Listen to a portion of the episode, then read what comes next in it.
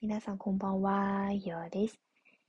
今夜中の11時ぐらいで、周りはめっちゃ静かなので、今日はちょっと小さめの声で届けたいと思います。さて、皆さん今週いかがお過ごしでしょうか？まだ木曜日なんですけど、私は週末より金曜日の方が大好きで、明日めっちゃ楽しみにしています。なんかワクワクしてるんですよね。それで、今週のトピックは、ライフワークバランスの話にしたくて、なぜならと、最近、ほぼ毎日、高校時代の友達と電話しているので、その二人のやりとりの中で一番出てきたキーワードは、やっぱりライフワークのバランスの話なんですよね。そして、友達も今、新しい環境に入って、新しい仕事を始めて、私もなそうなんですよね。うん、だから、二人は、なんか本当に毎日、ほぼ毎日仕事の愚痴を言ったり、その仕事の話をしたりしてるので、そうするとね、二人とも気づいたんですけど、やっぱりそのライフとワークの線引きがうまくできなかったんですよ、二人とも。そうすると、家に帰っても仕事の話ばっかり、仕事についての愚痴ばかり言って、まあ、そんな自分も嫌。本当に嫌いですよね。だから私は最近、家に帰ったら、もう仕事終わり。えー、仕事の話は禁止っていうえー、自分のルールもあって、そうするとね、なんか本当にハッピーになった気がするんですよ。まあ、会社から出てきたら、もう今日の仕事は終わり。明日の仕事、明日のやることは明日で考えればいいとよく自分に言い聞かせて、うん、そうするとね、まあ、仕事の自分とあと普通の生活の自分はうまく、うまくではないですけど、まあ、以前よりはマシなんですよね。ちゃんとその、仕事と暮らしの線引きができて、まあ、本当に楽なんですよ。なんでなんか自分を苦しめてるとか、まあ自分もわからないですけど、うん、そうですね。あと何の話だっけ？まあ最近ね、脳の容量が本当に足りないです。なんか、ちょっと脱線しちゃったかもしれないですけど、仕事でも、その自分の携帯とか、そのファイルとか、勝手に他のところに置いて、なんか、そうすると5分後に、え、私の携帯はどこに置いちゃったとか、うん、本当にね、もう、そんな自分はもう無理っていう感じで、うん、さっきのトピックに戻しますね。さっきはライフワークバランスの話なんですけど、あと、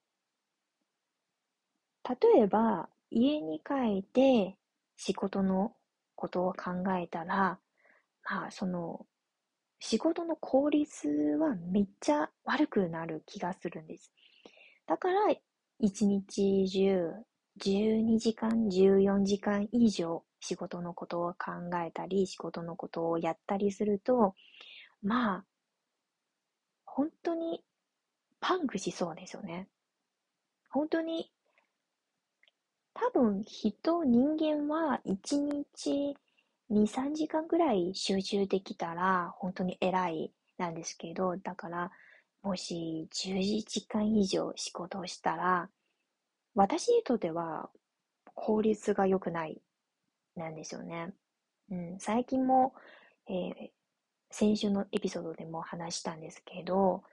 毎日やりたいこととか、そのクリアしたいことをちゃんとメモしとって、そうすると、チェックオフみたいな感じで、トゥドリストをチェックオフするんですよね。そうすると効率がちょっと高くなる気がするんです。前よりね、以前の私と比べたら、今はすごくマシなんですけど、うん、難しいんですよね。ライフワークバランスは本当に難しくて、でも最近自分はやってるのは、家に帰ったら、その仕事関係のメールとか、仕事関係のやり取りを見ないように、チェックしないようにしています。まあ、難しい、本当に難しいなんですけど、でもできるだけね、その仕事関係の話をしないようにします。うん、そうですね。まだ私は新人さんなので、うん、多分、仕事の量もそんなに多くないかな。もし皆さんはそのライフワークバランスのコツとかあったら、ぜひぜひ教えてくださいね。私はまだまだ未熟なので、うん、この2週間かな。この2週間本当に毎日ではないですけど、でもパニックする時間帯がめっちゃ多くて、これどうしよう、あれどうしよう、これもしろう、あれもしろうと言われたら、私はどうしよう、どうしようっていう、うん、たまにね、パニック状態に陥ったんですけど、まあ、平常心を保つことが大事ですよね。まず、一つ目の学びは、家に帰ったら仕事関係のメールをチェックしないようにすること。二つ目の学びは、その、え、頭も急に真っ白になっちゃってすみませんね。私のエピソードはほぼ編集しないから、だからね、たまになんかその独り言みたいな感じで喋ってるんですよね。本当に、えー、聞き苦しいところがあったらすみません。二つ目の学びは、メモをすること。三つ目の学びは、平常心を保つこと。まあ、仕事は全てのことではないですよね。私は先週はちょっときついなとかめっちゃきつかった。辛かったな。朝起きたらもう無理、仕事したくないとか会社に行きたくないとかそういうネガティブな考えばかりだったんですけど、でも今週に入ったらちょっと少しずつね、良くなる、いい方向に向かってるんですけど、まあまだまだ勉強中で、仕事のことも勉強中で、あと生活のことも勉強中なんですけど、その、平常心を保つことは仕事でだけではなくて、人間関係の方も本当に大事です。私は最近仕事を始めて、なんかやっぱり職場での人間関係はちょっと微妙、微妙っていうかね、私はもともと人付き合いはちょっと苦手で、まあ、慣れたら、あと、相性があったら、本当に話しかけやすいですけど、でももし、相手、相手はね、年上の方とか、うん、ちょっと、話しかけづらい雰囲気が出したら、私本当に無理で、まあ、2ヶ月以上の時間が必要で、なんか、私はそういう、なんか、二人会ったらすぐに友達になれる、その、性格ではないので、だから、人間関係の方は、ちょっと難しいですけど、まあ私の処理方法は、まず仕事のことは第1で、そしてその2は、えー、2の次は人間関係のこと。なんですけど、そうすると、うん、業務関連のことはもし問題がなかったら、あまり人間関係のことを気にしないですね。そうです。あとはね、自分にも皆さんにも伝えたいことがあって、仕事は全てのことではないです。先週はちょっと辛かった理由は、やっぱり、なんで私はこんな簡単なことをできないとか、なんで私は、その、一回このことをやったら、二回の時もちょっと慣れないとか、ちょっと時間がかかるのとか、自分を責めたりしてたんですよ。でもよく考えると、私は天才じゃない。本当に一般の人なので、だから、以前もこの分野全然わからないので、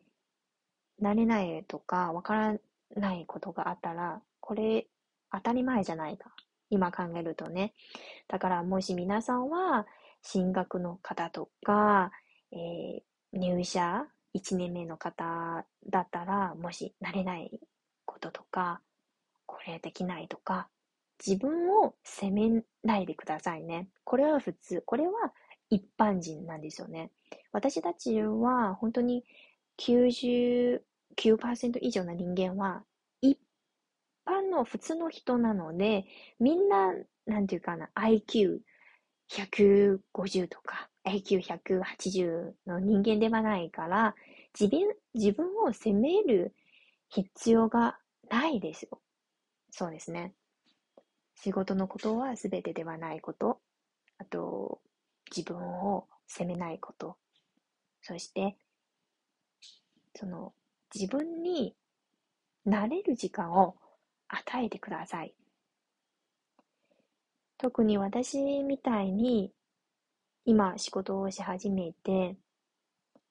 その1ヶ月の